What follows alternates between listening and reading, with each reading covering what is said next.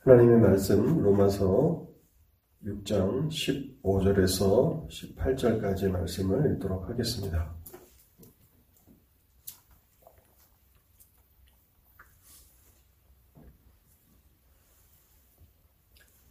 그런즉 어찌하리요? 우리가 법 아래 있지 아니하고 은혜 아래 있으니 죄를 지으리요? 그럴 수 없느니라. 너희 자신을 종으로 내주어 누구에게 순종하든지 그 순종함을 받는 자의 종이 되는 줄을 너희가 알지 못하느냐? 혹은 죄의 종으로 사망에 이르고 혹은 순종의 종으로 의에 이르느니라. 하나님께 감사하리로다. 너희가 본래 죄의 종이더니 너에게 전하여 준 바 교훈의 본을 마음으로 순종하여 죄로부터 해방되어 의에게 종이 되었느니라. 아멘. 설교를 위해서 잠시 기도하도록 하겠습니다. 하나님 아버지, 오늘도 하나님께서 무한한 긍휼과 자비를 베푸셔서 저희들로 하여금 하나님 앞에 나와 예배하게 하시니 감사합니다. 이 복되고 영광스러운 자리에 저희를 부르셨사오니 이 시간에도 성령을 통해서 말씀을 깨닫게 하여 주시옵소서. 하나님, 말씀을 듣기에 앞서서 우리가 이 말씀을 듣는 시간을 어떻게 보내야 하는지 하나님 온전히 저희들 하여금 인식하며 하나님 앞에서 이 시간들을 잘 보낼 수 있도록 하나님 자비를 베풀어 주시옵소서.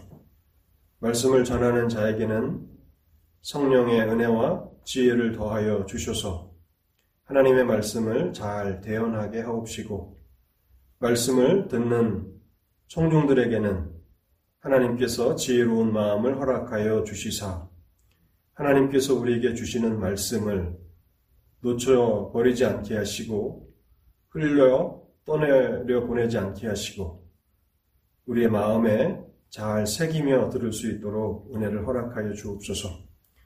하나님, 악한 영이 말씀을 선포하는 것을 끊임없이 회방하며 그래서 그리스도의 복음의 영광의 광채가 비치지 못하도록 하나님 여전히 이 시간을 회방하고자 하는 그런 계략을 가지고 있겠사오니 성령께서 이 시간을 온전히 주장하여 주셔서 예배에 참석한 하나님의 백성들, 하나님의 말씀을 온전히 깨닫게 하시고 그것을 마음으로 순종하는 은혜를 누리게 하옵소서. 이 시간을 주의 성령께 온전히 의탁하올 때에 이 모든 말씀 우리 주 예수 그리스도의 이름으로 기도하옵나이다. 아멘. 우리는 오늘 로마서 6장의 두 번째 단락을 시작하게 되었습니다. 저는 이 로마서가 크게 두 부분으로 구성된다는 말씀을 이미 드렸습니다. 로마서 1장, 로마서 6장 1절에서 14절까지 또 15절에서 23절까지 이렇게 로마서가 두 단락으로 나뉘어진다는 말씀을 드렸습니다. 우리는 특별히 지난 시간에 12절에서부터 14절까지의 말씀을 생각해 보았는데요. 이것은 첫 번째 단락이 이제 결론 지어지는 그런 부분이었습니다. 사도 바울의 소신을 우리가 생각할 때 그러므로라고 하는 단어가 매우 중요하다라고 하는 사실을 강조했습니다. 지혜로운 교사인 사도 바울은 단순히 하나님의 진리를 설명하는 것으로 만족하지 않습니다. 자신이 설명한 진리를 반드시 적용하면서 그렇게 마무리 짓는데 이 그러므로라고 하는 단어는 바울이 앞에서 설명한 진리를 적용한다라고 하는 그런 사인이 되는 그런 부분입니다. 그래서 12절부터 14절 이 적용 부분을 생각하면서 세 가지 적용을 우리가 생각해 보았습니다. 로마서 6장을 통해서 사람이 그리스도와 연합된다라고 하는 이 영광스러운 진리를 잘 이해했다면 세 가지를 잘 실천하라라고 하는 그런 적용이었습니다. 여러분 어떠한 적용이었죠? 첫 번째는 하나님의 영광을 위하여 죄와의 싸움에서 반드시 승리하라 하는 그런 적용이었습니다. 여러분 하나님의 영광을 위하여라고 제가 앞에 이 소두를 붙인 그 의미를 충분히 이해하셔, 이해하셔야 합니다. 왜 저는 하나님의 영광을 위하여 라고 하는 이 소두를 붙였죠? 죄와의 싸움이 여기에 우리의 구원이 달려있기 때문에 죄와의 싸움에서 반드시 승리하라 그런 뜻이 아니었습니다. 하나님을 기쁘시게 하기 위하여 우리가 우리 지체를 죄에게 내주어 불의의 병기로 사용하게 된다면 그 일을 하나님이 기뻐하시지 않기 때문에 하나님의 영광을 위하여 죄와의 싸움에서 승리하라. 그렇게 첫 번째 적용을 했고요. 두 번째는요. 자원하여서 자발적으로 하나님을 섬기라고 하는 그런 적용을 우리가 생각해 보았습니다. 우리가 때때로 어리석음으로 우리 몸을 죄가 다스리도록 허용할 때가 있는데 우리는 그렇게 해서는 안 되고 우리 자신과 우리의 지체를 자원하여 하나님을 섬기는데 사용하라. 그래서 자발적인 자원하는 기쁨으로 하나님을 섬기는 사람들이 되라 하는 두 번째 적용을 우리가 생각해 보았고요.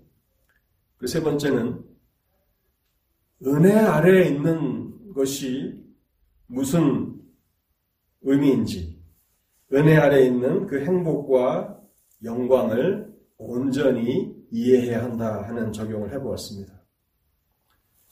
하나님께서 예수 그리스도 안에서 전능하신 능력으로 역사하셔서 우리를 구원하셔서 더 이상 율법 아래 있지 않고 은혜 아래로 옮겨주셨습니다. 은혜 아래에 있다라고 하는 그 행복과 영광이 무엇인지 우리가 현재 그리스도 안에 있는 이 위치가 어떠한 위치인지를 온전히 이해해야 한다라고 하는 그런 적용이었습니다. 여러분 은혜 아래 에 있다는 것은 어떤 의미였습니까? 더 이상 율법 아래 에 있지 않다는 의미였습니다. 우리의 행위로 율법의 완전한 순종을 이루지 못한다면 우리는 율법의 저주를 받게 될 것입니다. 그래서 율법 아래 에 있다는 것은 곧 어디 아래 에 있는 것이라고요? 율법 아래 에 있다는 것은 저주 아래 에 있는 것이다. 갈라디아서가 말씀하고 있지 않습니까? 율법 아래 에 있는 것은 저주 아래 에 있는 것입니다. 근데 우리는 더 이상 그 저주 아래, 율법 아래 있지 않다는 것이고요. 또 은혜 아래 있다는 것은 그리스도 안에서 값없이 죄의 용서함을 받았다라고 하는 그런 의미를 포함하고 있는 것이고요. 세 번째는 거듭나서 새로운 성품을 소유한 사람들이 되었다. 히브리서 8장을 읽어보십시오. 그리고 새로운 관계 가운데 우리가 살아가게 되었다. 하나님은 우리 하나님이시고 우리는 하나님의 백성이며 그래서 하나님의 백성들 가운데는 성령이 내주하시는 이러한 새로운 관계 가운데 있다. 이것이 은혜 아래 있다라고 하는 의미였습니다. 오늘은 이제 로마서의 두 번째 단락 이 부분을 생각해 보려고 하는데요. 우리가 이 부분을 생각하면서 첫 번째로 우리가 배워야 하는 진리는요. 믿음으로 의롭다 하심을 받고 율법 아래서 은혜 아래로 옮겨진 사람들은 더 이상 죄의 종으로 살지 않는다는 것입니다. 믿음으로 의롭다 하심을 받고 그래서 율법 아래서 은혜 아래로 옮겨진 사람들은 더 이상 죄의 종으로 살지 않는다는 것입니다. 오늘 본문 15절과 16절을 제가 다시 한번 읽어보겠습니다. 그런즉 어찌하리요 우리가 법 아래 있지 아니하고 은혜 아래 있으니 죄를 지으리요 그럴 수 없느니라. 예수 그리스도를 믿음으로 말미암아 하나님의 은혜로 구원받은 사람들은 더 이상 죄의 종으로 살지 않는다는 것입니다. 그런데 어떤 사람들은 이 은혜의 복음이 선포되는 그런 곳마다 이 복음을 오해하는 사람들이 있는데요. 자신은 행위가 아닌 하나님의 은혜로 구원받았기 때문에 이제 자신의 삶은 아무 상관이 없다라고 주장하면서 구원 이후에 죄 가운데 계속 살아가는 사람들이 있습니다. 내 행위로 구원받은 것이 아니라 하나님의 은혜로 구원받았으니까 이제 나는 어떻게 살아도 괜찮다 라고 주장하며 계속 죄 가운데 살아가는 사람들이 있다는 것입니다. 그래서 바울은 로마서 6장에서 그런 사람들의 주장을 철저하게 반박하고 있습니다. 여러분 로마서 6장 1절과 로마서 6, 6장 15절은 새로운 단락이 시작되는 부분인데요. 1장과 15장을 같이 읽어보시면 같은 질문과 또 거기에 대한 답변이 나타납니다.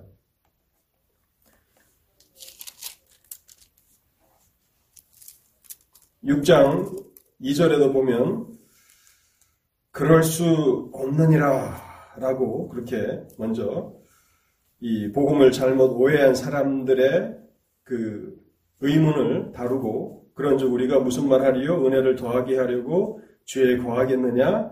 그럴 수 없느니라.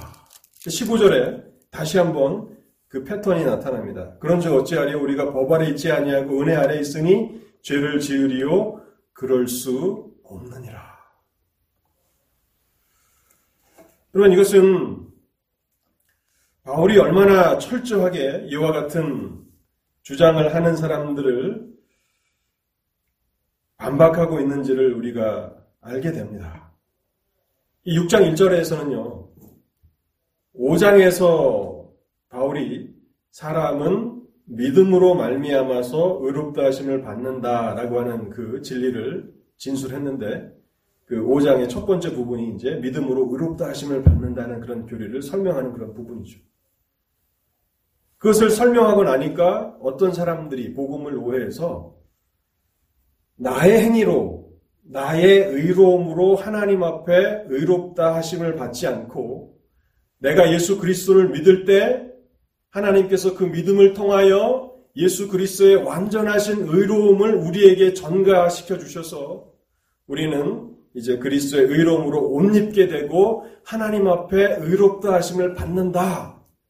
너의 행위가 아니라 너의 의로움이 아니라 믿음을 통해서 전가되는 그리스도의 완전하신 의로움에 근거하여서 사람은 하나님 앞에 의롭다 하심을 받는다라고 그렇게 가르치니까 아, 그러면 나의 삶은 중요한 것이 아니지 않는가? 나는 이제 의롭다 하심을 받았으니 믿음으로 의롭다 하심을 받았으니 아무렇게나 살아도 괜찮다라고 하는 사람들이 있었던 것입니다. 그리고 나서 15절에서도 또 한 번 그것을 반복하고 있는 것입니다. 이 그럴 수 없느니라 라고 하는 이 말씀은요. 만일 누군가가 하나님의 은혜의 복음을 그런 식으로 이해한다면 그것은 복음에 대한 모독이다 라고 하는 쐐기를 박는 것입니다. 어떻게 그러한 결론을 내릴 수 있겠는가 라고 하면서 철저하게 그러한 의견을 반박하고 있는 것입니다. 여러분, 우리가 이 로마서를 읽어 나가면서 사도가 이 문제를 제기하고 있다는 것을 생각해 보면요. 사도는 있지도 않는 가상의 어떤 문제를 로마서에서 다루고 있는 것이 아닙니다. 여러분, 복음이 선포되는 곳마다, 하나님의 복음이 선포되는 곳마다, 거기에는 복음을 왜곡하는 사람들이 있고 복음을 오해하는 사람들이 있습니다. 과거에도 있었고 현재 우리 시대에도 있고 앞으로도 있을 것입니다. 그래서 하나님의 복음이 전파된 이후에 그것으로 충분하지 않습니다. 끊임없이 하나님의 말씀이 반복적으로 선포되어야 하고 잘못 이해한 것들을 바로잡는 그런 일들이 필요한데요. 여러분 로마서 6장을 이렇게 쭉 한번 읽어 나가 보시면 바울이 이 6장에서 그리스도와의 연합이라고 하는 이 영광스러운 교리를 증거하면서 죄라고 하는 이 단어를 얼마나 많이 반복하고 있는가를 한번 세워보시기 바랍니다. 1절에, 2절에, 6절에, 7절에 놀라운 것은 10절 이후에는 18절까지 매 절마다 죄가 언급됩니다. 10절, 11절, 12절, 13절, 14절, 15절, 16절, 17절, 18절. 매 구절에 죄라고 하는 단어를 언급하고 있습니다. 어떻게 보면 바울은 자신이 복음을 가르쳤는데 그것을 올바로 이해하지 못하고 있는 사람들로 인해서 염려하고 있는 것입니다. 여러분 그렇기 때문에 이 신약의 서신서들이 있는 것이 아닙니까? 사도행전에서 바울이 가는 곳마다 복음을 전하고 그래서 교회들이 세워졌잖아요. 그것으로 충분하면 괜찮은데 복음을 오해합니다. 거짓 선생들이 역사합니다. 그래서 진리에서 이탈해 나아가는 것들 때문에 바울은 많은 교회들을 향하여서 서신을 써야 했던 것이죠. 그 중에서 갈라디아서를 한번 생각해 보겠습니다. 갈라디아서 1장에 보면요. 1장 7절과 8절에 보면요. 갈라디아서를 쓰는 그 목적이 기록되어 있습니다. 다른 복음은 없나니 다만 어떤 사람들이 너희를 교란하여 그리스도의 복음을 변하게 하려 함이라. 그러나 우리나 혹은 하늘로부터 온 천사라도 우리가 너희에게 전한 복음 외에 다른 복음을 전하면 저주를 받을지어다.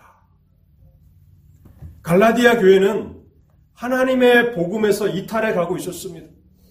바울은 그런 복음을 전한 적이 없었는데 사람들은 복음을 오해합니다.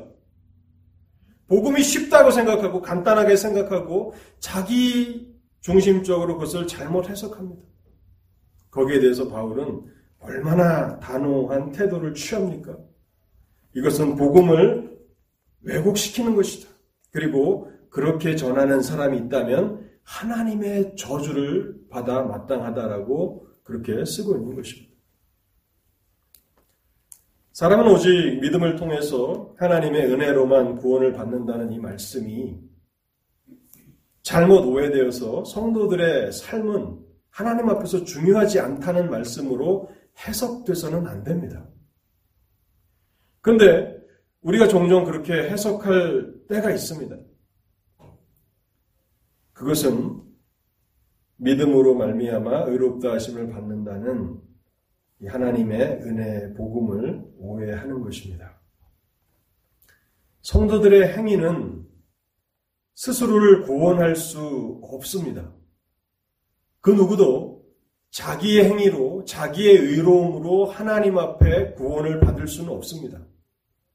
그러한 측면에서 우리는 우리의 행위가 아닌 믿음으로, 믿음을 통한 하나님의 은혜로 의롭다 하심을 받습니다. 그러나 성도들의 삶은 자기 자신을 구원하는 데 있어서는 매우 연약하지만 성도들은 그 삶을 통해서 하나님을 기쁘시게 할 수 있습니다. 그리고 반드시 그렇게 해야 하는 것입니다. 여러분, 디도서 2장 14절에 보면요. 이런 말씀이 있는데요. 디도서 2장 14절을 제가 한번 읽어보도록 하겠습니다.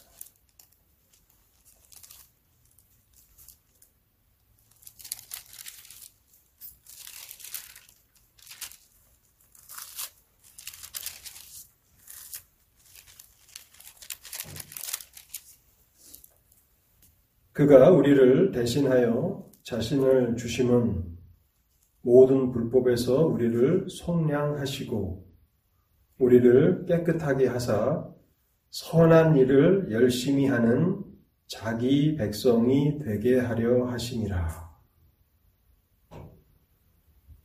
하나님께서 우리를 불법에서 죄에서 속량하십니다. 그리스도의 보배로운 피가 흘려지게 하셔서 우리를 그리스도 안에서 깨끗하게 해 주십니다. 그렇게 하신 목적은 선한 일을 열심히 하는 자기 백성이 되게 하려 하십니다. 이제는 연약했던 우리가 우리의 선한 행실로 하나님을 기쁘시게 하며 살아가도록 하시기 위해서 그렇게 하셨다는 것입니다. 그래서 우리는 로마서 6장 이 두 번째 단락을 시작하면서 사람이 믿음으로 말미암아 의롭다 하심을 받아서 법 아래 있지 않고 은혜 아래 있게 된 그 사람은 더 이상 죄의 종으로 살지 않는다는 것입니다. 6장 15절에 보면 죄를 지으리오라고 하는 단어가 있습니다. 죄를 지으리오. 사람은 이 양극단으로 이렇게 치우치는 경향이 있습니다. 복음을 이해하는 데 있어서 균형을 잡는 것이 굉장히 어렵고 어렵지만 중요한 일인데요. 사람들은 양극단으로 빠지는 경향이 있습니다. 그래서 믿음으로 의롭다 하심을 받는다라고 하면 아 이제 구원 얻은 성도의 삶은 별로 중요하지 않다 해서 죄악 가운데 살아가려고 하는 사람이 있고 또 15절에 보면 죄를 지으리오 그럴 수 없느니라 그런데 여기에 대해서 너무 지나치게 극단적으로 나아가서 그리스도인들은 믿음으로 어렵다 하심을 받은 이후에 한 번도 죄를 짓지 않는다라고 주장하는 사람도 있다는 것입니다. 여기 죄를 지으리오라고 하는 이 말씀은 그런 의미는 아닙니다. 그리스도인들이 자신의 연약함과 실수로 죄에 넘어지지도 않고 죄의 유혹에 쓰러지지도 않는다 그런 말씀은 아니라는 것입니다. 여전히 믿음으로 말미암아 의롭다 하심을 받은 성도들도 죄의 강력한 유혹을 경험할 수 있고 그래서 범죄할 수도 있습니다. 또 자신의 어리석음으로 인해서 죄에 걸려 넘어질 수도 있습니다. 그러나 죄로 넘어진 그 자리에 계속 머물러 살지는 않는다는 것입니다. 또 영어 성경을 보면 continue to sin이라고 합니다. 계속해서 죄를 지으리요. 네, 개혁 성경에는 죄를 지으리요. 그래서 한 번도 죄를 짓지 않는다라고 하는 그런 의미로 우리가 오해할 수 있는데요. 그런 의미는 아니라는 것입니다. 요한일서 3장 9절에는 이런 말씀이 있습니다. 하나님께로부터 난 자마다 죄를 짓지 아니하나니 이는 하나님의 씨가 그의 속에 거하며 그도 범죄하지 못하는 것은 하나님께로부터 났습니다. 요한에서 3장 9절도 많이 오해하는 구절 가운데 하나입니다. 하나님께로부터 난 자마다 죄를 짓지 아니하나니 완전한 삶을 산다라고 그렇게 오해할 수 있다는 것입니다. 그런데 여기 죄를 짓지 않는다라고 하는 것도 계속 죄를 범하는 삶을 살지는 않는다 하는 것입니다. 그래서 어떤 한 구절을 우리가 해석할 때에 문맥을 따라서 그 구절을 해석해야 하고 또한 다른 성경에서는 그 부분에 대해서 어떻게 해석하고 있는가. 그래서 성경의 전체적인 가르침에 비추어서 그 구절의 해석이 타당한가를 돌아봐야 하는 것입니다. 근데 이단들의 특징은 문맥을 무시하고 어떤 한 구절의 해석을 가지고 와서 거기에 모든 것을 다 이렇게 세우는 그런 특징들이 있는데요. 그래서 요한 1서의 3장 9절의 말씀이나 로마서 6장 15절에 죄를 짓지 않는다라고 하는 것은 너무 극단적으로 나가서 우리가 실수하여서 범죄하지도 않는다는 그런 말씀으로 이해해서는 안 된다는 것입니다. 본문을 통해서 우리가 두 번째로 배워야 하는 진리는요. 우리가 누구에게 순종하는지를 통해서 우리가 어떤 사람인지를 드러낸다라고 하는 사실입니다. 우리가 누구에게 순종하는지를 보면 우리가 어떤 사람인지를 알 수 있다는 것입니다. 16절 말씀을 제가 다시 한번 읽어보겠습니다. 너희 자신을 종으로 내주어 누구에게 순종하든지 그 순종함을 받는 자의 종이 되는 줄을 너희가 알지 못하느냐? 우리는 내가 예수를 믿는다라고 신앙을 고백하면 그것으로 끝이라고 생각하는데 바울은 그렇게 생각하지 않습니다. 우리의 신앙 고백이 뭐 아무 가치가 없다 그렇게 말씀하는 것은 아닙니다. 신앙 고백이 중요할 뿐만 아니라 누구에게 순종하는지를 통해서 우리는 우리가 어떤 사람인지를 드러낸다는 것입니다. 신앙 고백은 훌륭할 수 있습니다. 그래서 흠잡을 것이 없는 완전한 신앙 고백을 할 수 있습니다. 그런데 그 사람이 누구에게 순종하는지를 우리가 볼 때에 만일 주에게 순종한다면 그는 죄의 종인 것이고 하나님께 순종한다면 그 사람은 하나님의 종이다라고 하는 그런 진리를 이곳에서 주고 있는 것입니다. 어떤 의미에서 그 사람의 신앙 고백보다도 더 중요한 것은 그가 누구에게 순종하는가 하는 것입니다. 16절을 근거로 해서 우리는 모든 인류를 두 부류로 나눌 수 있습니다. 죄의 종으로 살아가는 사람과 순종의 종으로 살아가는 사람으로 나눌 수 있다는 것입니다. 자기 자신을 죄에게 내주어서 죄를 섬기면 그 사람은 죄의 종입니다. 반면에 자기 자신을 하나님께 드리고 하나님을 섬긴다면 그 사람은 순종의 종이고 의의 종이고 하나님의 종이라고 할 수 있는 것입니다. 16절에서 죄의 종과 순종의 종 이 두 개를 대조하고 있는데 여기에는 미묘한 차이가 있습니다. 그것은 죄의 종이 되는 것은 강압에 의한 강제에 의한 것입니다. 그래서 영어 단어에 보면 슬레이브라고 하는 단어를 씁니다. 노예라는 뜻이죠. 죄의 노예. 그런데 하나님을 섬기는 데 있어서에는 강제가 없습니다. 강압이 없습니다. 그래서 종이라는 서번트라고 하는 단어를 씁니다. 죄의 노예로 살아갈 것인가 하나님의 종으로 살아갈 것인가 라고 하는 그런 차이가 있다는 것입니다. 히브리서 2장 15절에 보면 이런 말씀이 있는데요. 또 죽기를 무서워함으로 한평생 매여 종노릇하는 모든 자들을 놓아주려 하심이니 죄에 매여 있다라고 하는 것은 강제로 강압적인 것이 있다는 것입니다. 그러나 하나님의 종이 되는 것에는 이러한 강제성이 전혀 없습니다. 자원하는 사람들이 하나님을 사랑하는 사람들이 하나님 앞에 자발적으로 자기 자신을 들여 섬겨 나간다는 것입니다. 이 로마서를 쓰고 있는 사도 바울을 한번 생각해 보십시오. 바울은 교회에 서신을 쓸 때마다 자기 자신을 소개하는데 자신을 하나님의 종이라고 그렇게 항상 자랑스럽게 이야기합니다. 로마서 1장 1절에도 이런 말씀 있죠. 예수 그리스도의 종 바울은 예수 그리스도의 종 바울이라고 그것을 자랑스럽게 영광스럽게 생각하면서 자신은 그리스도의 종이라고 말한다는 것입니다. 그래서 우리가 멋진 흠이 없는 완벽한 신앙 고백을 하는 것도 중요하지만 우리가 누구에게 순종하며 살아가고 있는가? 죄의 소욕에 날마다 순종하고 살아가는가? 그렇다면 우리는 죄의 종입니다. 그러나 우리가 우리 자신을 하나님 앞에 드리며 하나님께 순종한다면 그 사람은 하나님의 종이라는 사실이죠.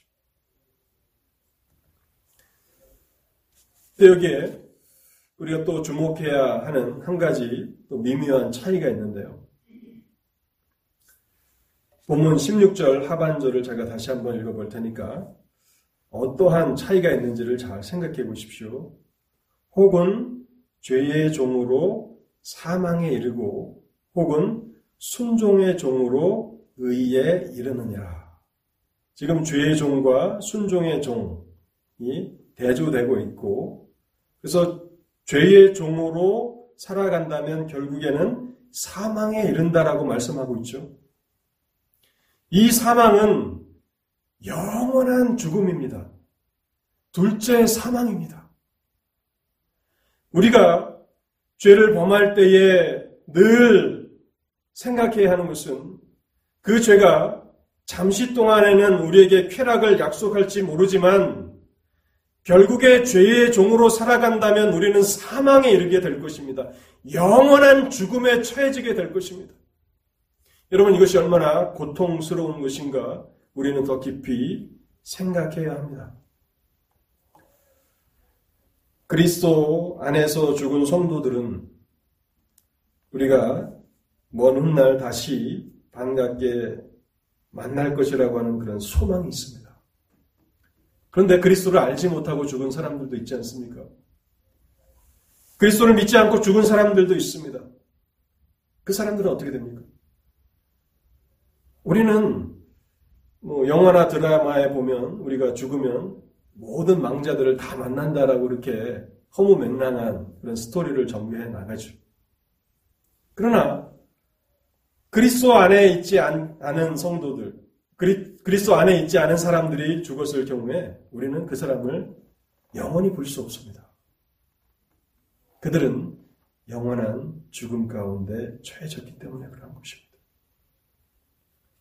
여러분 이것이 얼마나 무섭고 두려운 결과인지를 생각해 보십시오. 여러분의 가족 중에 또 친척 중에 그리스도를 알지 못하고 죽은 사람이 있다면 우리는 죽어서도 그 사람들을 만날 수 없습니다. 왜냐하면 그 사람들은 영원한 사망에 둘째 사망에 처해지기 때문에 그런 것입니다. 그래서 죄의 종으로 살아간다는 것은 이렇게 두렵고 무서운 것입니다. 그리고 이제 16절 하반절에서 혹은 순종의 종으로 어디에 이른다고요?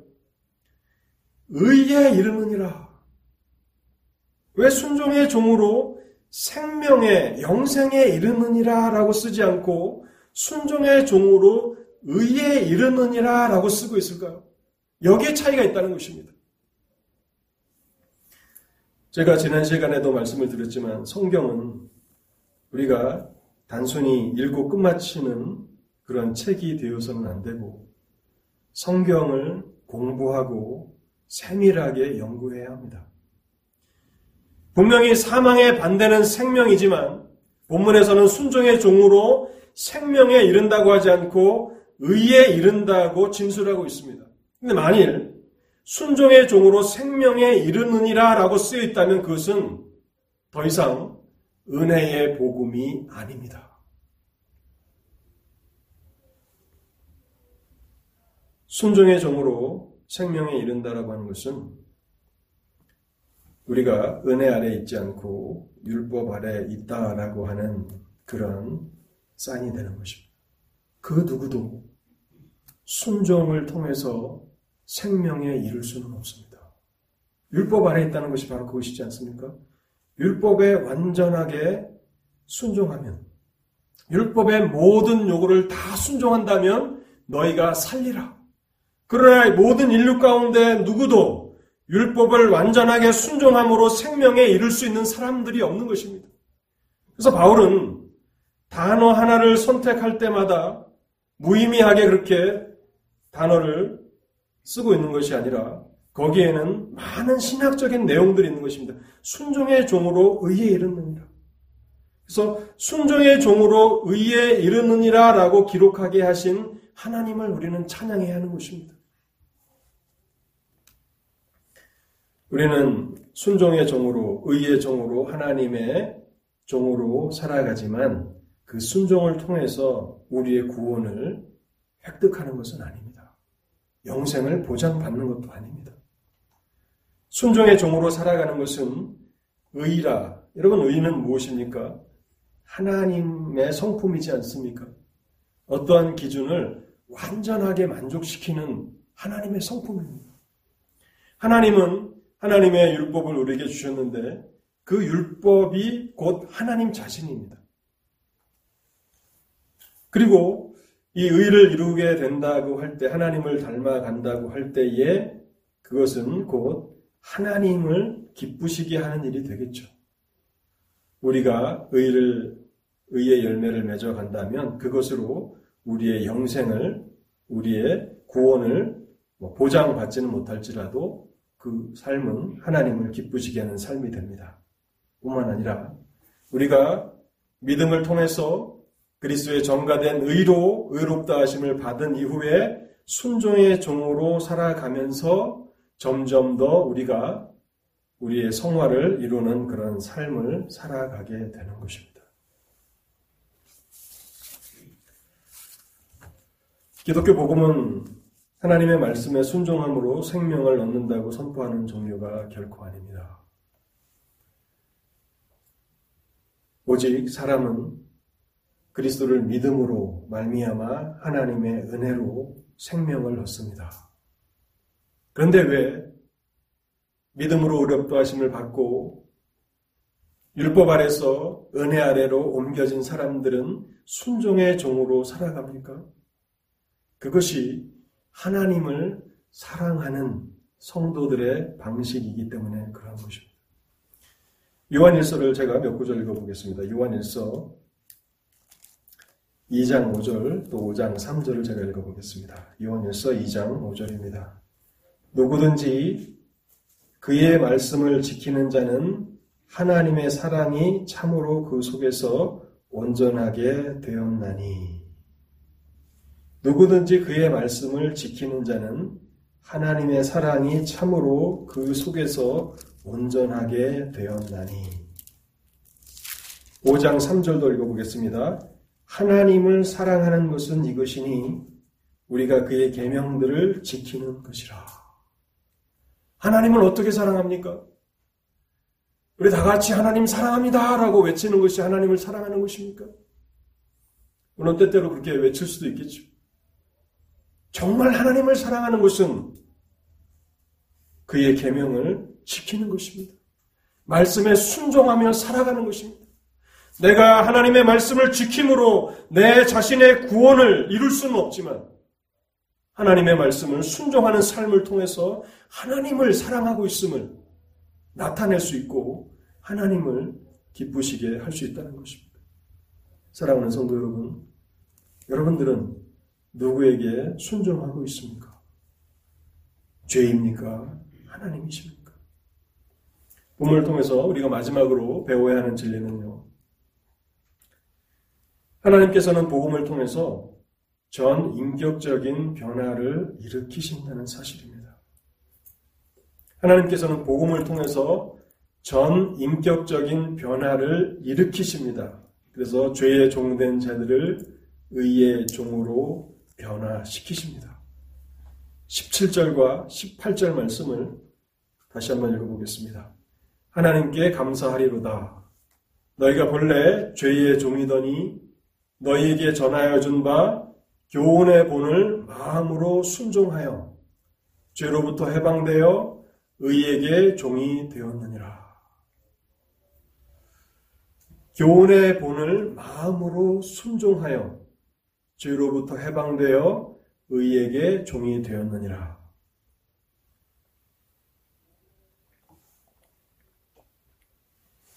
우리가 그리스도인이라면 하나님께서 이미 우리를 죄의 종이었던 상태에서 의의 종으로 변화시켜 주신 것입니다. 17절과 18절은 한 사람이 어떻게 그리스도인이 되는지 그 과정을 잘 설명해 줍니다. 모든 사람은 한 사람도 빠짐없이 율법 아래서 죄의 종으로 태어납니다. 그래서 평생 죄의 지배 아래서 죽기를 무서워함으로 죄에 매여 죄의 비참과 불행 가운데 일생을 보내게 됩니다. 그런데 어떻게 죄의 종이 되었던 한 사람이 그리스도인이 될 수 있습니까? 그것은 하나님께서 복음을 통해서 전 인격적인 변화를 일으키시기 때문에 그러한 것입니다. 에베소서 2장 1절에서 5절까지를 제가 읽어보겠습니다. 그는 허물과 죄로 죽었던 너희를 살리셨도다. 그때 너희가 그 가운데서 행하여 이 세상 풍조를 따르고 공중의 권세 잡은 자를 따랐으니 곧 지금 불순종의 아들들 가운데서 역사하는 영이라.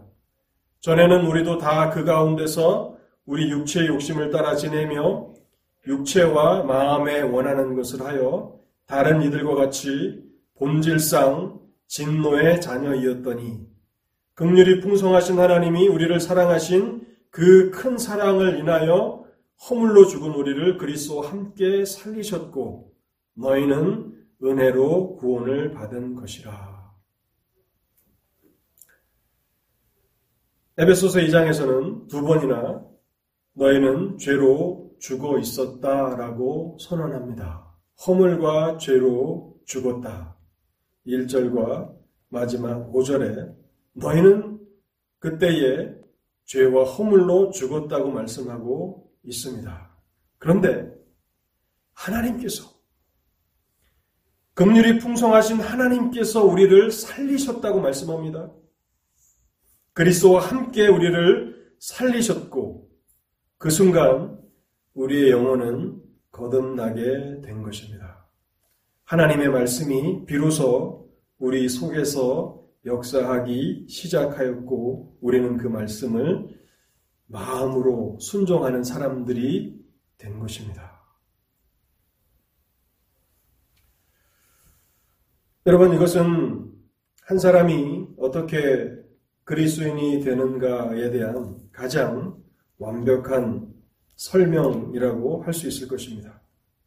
구원은 사람의 구원은 전적으로 하나님께서 주도적으로 행하시는 일이십니다.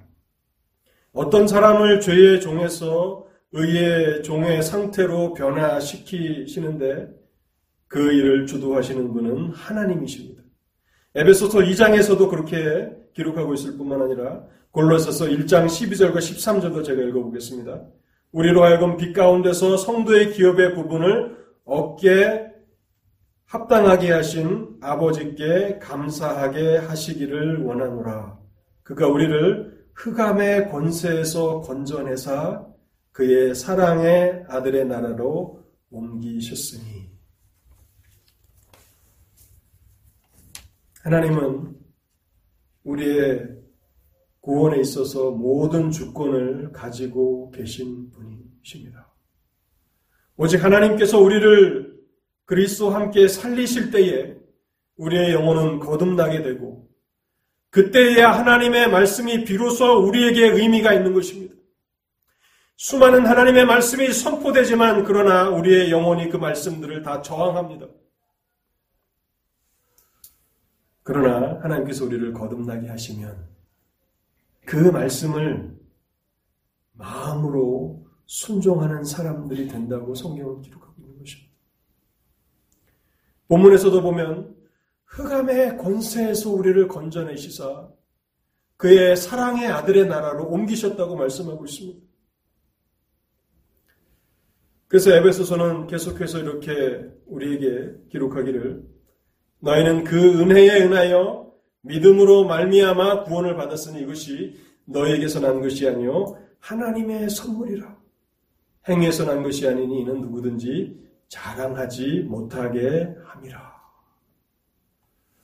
구원을 하나님의 구원을 온전하게 이해하게 된다면 그 누구도 자신의 구원을 자랑할 수 없습니다. 자신은 죄의 노예로 허물과 죄로 죽어 있었는데 전적으로 하나님께서 크신 긍휼과 사랑을 베푸셔서 우리를 살리신 것입니다. 로마서 6장은 이렇게 놀라운 하나님의 엄청난 변화가 일어났다라고 하는 사실에 대한 증거가 무엇인지를 분명히 우리에게 제시하고 있는데요. 이 전인격적인 변화가 우리 가운데 일어났다라고 하는 그 증거는 무엇인가? 바로 교훈의 본을 마음으로 순종하여 라고 하는 이 단어가 그것을 표현하고 있는 것입니다. 비로소 하나님의 전능하신 능력으로 우리가 거듭났기 때문에 교훈의 본을 마음으로 순종하는 자들이 되었다는 것입니다. 여러분 여기 교훈의 본을 마음으로 순종한다는 것에는 전 인격이 수반됩니다.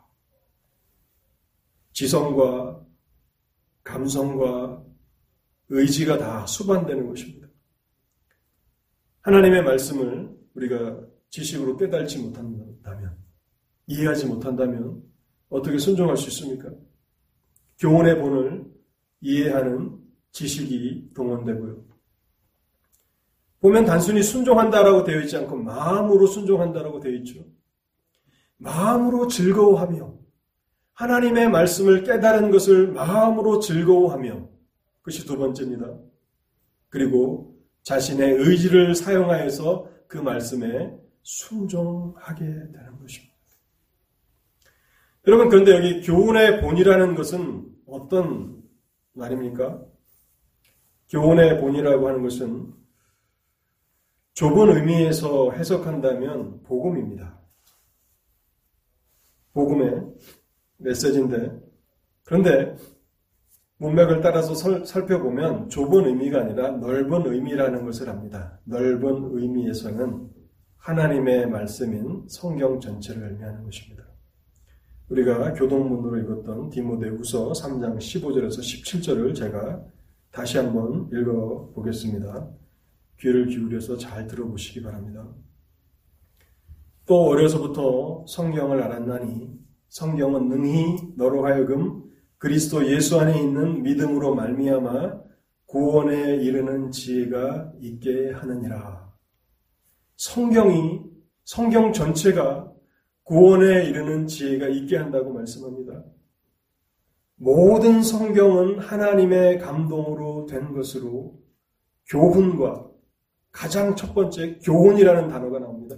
모든 성경은 하나님의 영광으로 기록되었고 교훈과 책망과 바르게 함과 의로 교육하기에 유익하니 모든 성경은 교, 교훈하는 그런 책이라고 말씀하고 있는 것입니다. 이는 하나님의 사람으로 온전하게 하며 모든 선한 일을 행할 능력을 갖추게 하려 함이라. 여러분, 기독교 복음 전파 가운데 쪽복음들이 전해진 적이 있습니다. 그래서 저도 크리스찬 스쿨을 다녔을 때 학교에서 성경을 줬는데요. 신약 성경과 시편만 있는 그런 성경을 받았고 아마 수시로 받았던 그런 기억이 있습니다. 신약 성경과 시편 물론 복음 전도의 그런 어, 특별한 상황 가운데서 이 신약 성경을 먼저 전하려고 하는 그리고 시편의 말씀들을 전하려고 하는 그런 의도가 있었기 때문에 그렇게 어, 생각이 됩니다만 그러나 제가 고등학교 다녔을 당시에는 기독교가 한국에 전파된 지 100년이 지난 그런 시점이었거든요. 여전히 그러한 성경들이 돌아다니고 있다는 것은 안타까운 것입니다. 모든 성경은 모든 성경은 하나님의 감동으로 된 것입니다.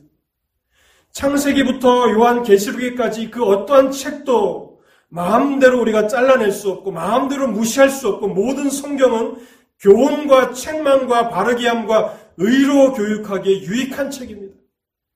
그런데 하나님께서 우리 안에 복음을 통해서 전인격적인 변화를 일으키셨다면 우리는 교훈의 본을 마음으로 순종하는 사람들이 됐다는 것입니다.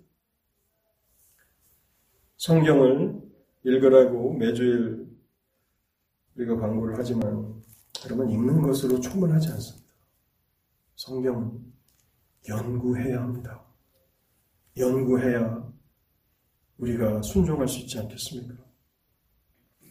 근데 마음으로 순종한다라고 하는 이 부분을 다시 한번 강조하고 싶습니다. 이 일은 기쁨으로 자발적으로 해야 하는 일입니다.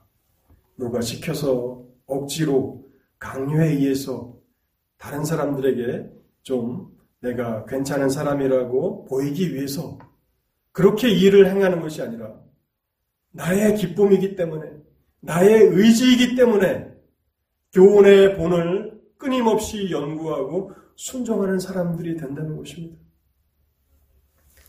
결론의 말씀을 드리겠습니다. 오늘 우리는 로마서 6장 두 번째 부분을 시작하는데 사실은 이 두 번째 단락이 시작하는 서론에 불과합니다. 지혜로운 교사인 사도 바울은 자기가 이미 했던 그 가르쳤던 그 가르침의 내용을 끊임없이 반복하면서 새로운 단락을 시작할 때에 또 다시 그것을 반복하면서 마치 부모가 자녀를 양육할 때에 중요한 일을 매일 아침마다 반복하는 것처럼 다시 한번 반복하면서 우리에게 교훈을 주고 있는 것입니다. 우리가 율법 아래 있지 않고 은혜 아래에 있다는 것을 배웠습니다. 그래서 은혜 아래 있으니 우리가 죄악 가운데 거할 수 있는가? 그렇지 않다는 것입니다.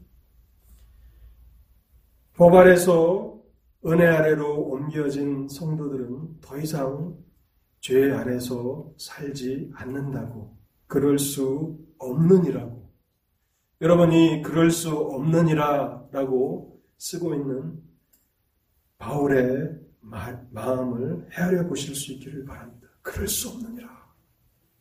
얼마나 이 그럴 수 없느니라고 하는 이 글을 쓰면서 하나님의 백성들을 향하여서 호소하고 있는지를 깨달으십시오. 그럴 수 없느니라. 어떻게 그런 결론을 생각할 수 있는가라고 그는 쐐기를 받고 있는 것입니다. 그리고 두 번째로 우리가 생각한 것은요, 우리의 신앙 고백이 참 귀합니다. 여러분들의 신앙 고백을 들으면 저는 참 기쁩니다. 그런데 그것보다도 더 중요한 것은 누구에게 순종하는가를 통해서 우리는 우리가 어떤 사람인지를 드러낸다는 것입니다. 날마다 죄의 요구에 순종하는 삶을 살면서 하나님의 백성이라고 말할 수는 없는 것입니다. 그런데 순종의 종으로서 생명에 이르게 된다고 말씀하시지는 않습니다. 참 감사한 것이죠. 우리가 순종을 통해서 하나님 앞에 나아가야 하지만 하나님은 여기에 어떤 우리의 구원이 달려 있도록 결정하지 않으셨습니다. 우리의 구원은, 우리의 생명은, 우리의 영생은 하나님의 은혜로 보장해 주셨습니다. 그런데 순종을 통해서 의의 열매를 맺을 수 있다고 말씀하십니다. 그것은 하나님이 기뻐하시고 또 우리가 법정적으로 하나님 앞에서 의롭다 하심을 선언받은 사람인데 실제적으로 의로운 사람들이 되는 성화를 이룰 수 있는 길이라고 말씀합니다. 세 번째 하나님께서는 복음을 통해서 전인격적인 변화를 일으키십니다. 그래서 교훈의 본을 마음으로 순종하게 하십니다. 하나님께서 이 은혜를 우리 가운데 더 풍성히 허락하여 주시사 선한 일에 열심하는 하나님의 친백성들이 모두 다 되실 수 있는 그러한 은혜가 우리에게 있게 되기를 바랍니다. 기도하겠습니다. 하나님 감사합니다. 오늘도 하나님의 말씀을 저에게 들려주시니 감사합니다. 하나님 아버지, 우리가 매주일 이렇게 하나님의 말씀을 듣고 있지만 이것이 언제까지나 보장된 시간들은 아닌 것을 알게 하옵소서. 또한 하나님께서 우리에게 주신 그 말씀들을 우리가 얼마나, 많이 잃어버리고 살아가고 있는가도 생각해 보게 하옵소서. 하나님께서 우리 무리 가운데도 크신 긍휼과 자비를 통해서 역사하여 주실 때에 하나님의 말씀이 사랑하는 성도들의 심령 가운데 잘 바뀐 목과 같이 심겨지는 은혜가 있게 하옵소서. 하나님의 말씀에 씨가 떨어지지만 길가의 밭에 떨어진 씨는 또 돌밭에 떨어진 씨와 가시떨기에 떨어진 씨는 열매를 맺지 못하고 버려지는 것을 압니다. 하나님, 하나님의 말씀이 그렇게 버려지지 않게 하여 주옵소서. 우리의 마음 가운데 역사하여 주시사 들은 말씀이 우리 속에서 강력하게 일하게 하시고 그래서 30배와 60배와 100배의 결실을 맺는 그래서 우리의 순종의 삶으로 의의 삶으로 하나님을 기쁘시게 하는 하나님의 참된 백성들이 되도록 하나님 말씀과 함께 말씀을 통하여 일하여 주옵소서. 우리 주 예수 그리스도의 이름으로 기도하옵나이다. 아멘.